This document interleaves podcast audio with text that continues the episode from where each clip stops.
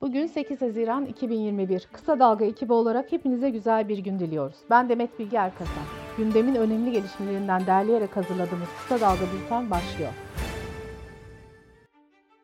Yargıtay Cumhuriyet Başsavcılığı, HDP'ye kapatma davası açılması için Anayasa Mahkemesi'ne yeni bir iddianame gönderdi.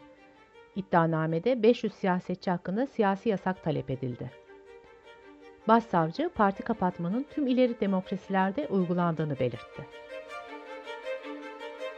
Türkiye İşçi Partisi İstanbul Milletvekili Ahmet Şık hakkında katıldığı canlı yayınlarda yaptığı konuşmalar nedeniyle Ankara Cumhuriyet Başsavcılığı tarafından iki ayrı soruşturma açıldı. Soruşturma haberi üzerine tweet atan Şık, devlet katil sözlerim nedeniyle eleştirileceksem, yargılanacaksam eksik tespit yaptığım için olmalı bu. Çünkü devlet seri cinayetler işleyen bir katildir. Hiçbir devlet yoktur ki elinde kan olmasın, dedi. Ordu'nun Ünye ilçesinde gazetecilik yapan Cihat Çakır, yerel seçimler öncesi Sedat Peker'in AKP'li belediye başkanı Hüseyin Tavri ile ilgili yazıları kaldırttığını söyledi. Sedat Peker tweet atarak Çakır'ı doğruladı. Peker, kendisine bir dostumu yollayarak AKP belediye başkanı ve diğer yetkililerle ilgili yazı yazmaması için uyardım. Buradan çok suç çıkar, dedi. İçişleri Bakanı Süleyman Soylu ve oğlu Engin Levent Soylu'nun Ocak ayında yeni bir sigorta şirketi kurduğu öğrenildi. Şirketin sermayesi 100 bin lira olarak belirlenirken faaliyet alanı içine internet üzerinden sigorta satışı da eklendi. Soylu katıldığı bir televizyon programında benim bir sigorta şirketim var. Hayatta sevdiğim işlerden bir tanesi demişti. CHP Grup Başkan Vekili Özgür Özel, acilen mecliste bir araştırma komisyonu ve Süleyman Soylu hakkında da bir soruşturma komisyonu kurulması çağrımızı yineliyoruz dedi. Sedat Peker 9. videosunda Demirören grubunun Doğan Medya'yı satın alırken Ziraat Bankası'ndan kullandığı krediyi geri ödemediğini söylemişti. CHP'li Ali Haydar hak verdi. Bunu Ziraat Bankası'na sormuştuk. Banka müşteri sırrı diyerek bilgi vermedi açıklamasını yaptı.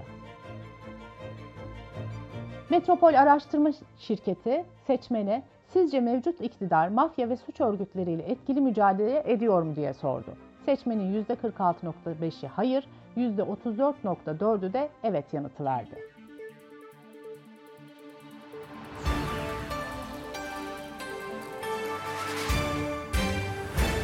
Marmara Denizi'nde başlayan ve kısa sürede büyük bir alanda etkili olan müsilaj Ege ve Karadeniz'de de görüldü. Mecliste bu hafta Marmara Denizi'ndeki müsilaj sorunu araştırma komisyonu kurulması bekleniyor. Melih Bulu yönetimi Boğaziçi Üniversitesi'nde bazı akademisyenlerin ders vermesini engellemeye devam ediyor. Boğaziçi Üniversitesi'nde Feyzi Erçin ve Ecmel Ayral'ın ardından Cezva Sevgen ve İbrahim Tuğra'nın derslerine de son verildi. Suriye'den alınan ve Toprak Mahsulleri Ofisi depolarına hiç girmediği ortaya çıkan arpa ve buğdayda yolsuzluğun boyutunun 70 milyon lira olduğu tespit edildi. 4 kişi tutuklandı. Covid-19 haberleriyle devam ediyoruz. Bilim Kurulu üyeleri Türkiye'nin yıl sonu Covid-19 projeksiyonunu paylaştı. Senaryoya göre önlemlerin gevşetilmesi için kritik eşik 21 milyondan fazla kişinin aşılanması. Hedef sonbahara %60 aşılama ile girilmesi.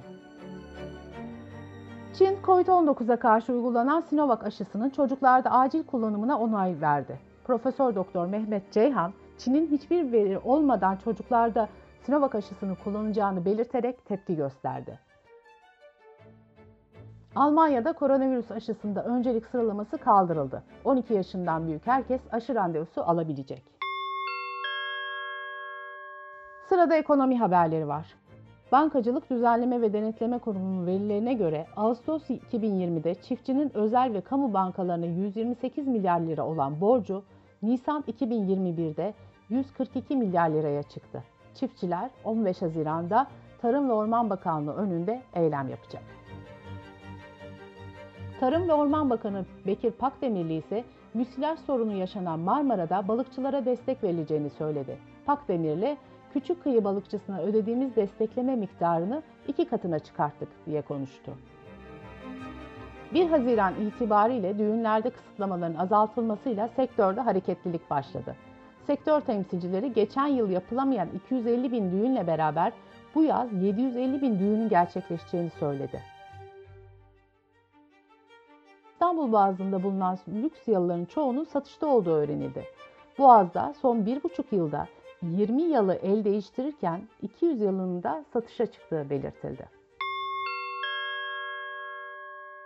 Dış politika ve dünyadan gelişmelerle devam ediyoruz. Rusya Devlet Başkanı Putin, ülkesini Açık Semalar Anlaşması'ndan çıkaran kararnameyi imzaladı. Böylece Amerika ile Rusya arasında yeni stratejik silahların azaltılması anlaşması dışında önemli bir askeri anlaşma kalmamış oldu. Amerika'nın Kaliforniya eyaletinde bir yargıç 30 yıldır süren taarruz silahı yasağının anayasaya aykırı olduğuna karar verdi. Silahlı saldırıların sık yaşandığı Amerika'da silah karşıtları kararı tepkiyle karşıladı. Bulgaristan'da mermer levhaların içindeki deliklere gizlenmiş en az 400 kilo eroin bulundu. İki Türk vatandaşı gözaltına alındı. Pakistan'ın Sinde eyaletinde meydana gelen tren kazasında 30 kişi yaşamını yitirdi, 50 kişi yaralandı. Bültenimizi kısa dalgadan bir öneriyle bitiriyoruz. Hayatımıza bugünkü gibi devam edersek 2050'de iklim krizi hangi boyutlara varabilir?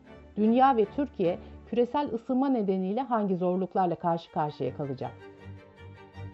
Mehveş Evin günümüzde yapılan bilimsel araştırmalar ışığında bu sorulara yanıt aradı. Kısa Dalga.net adresimizden dinleyebilirsiniz. Gözünüz kulağınız bizde olsun. Kısa Dalga Medya.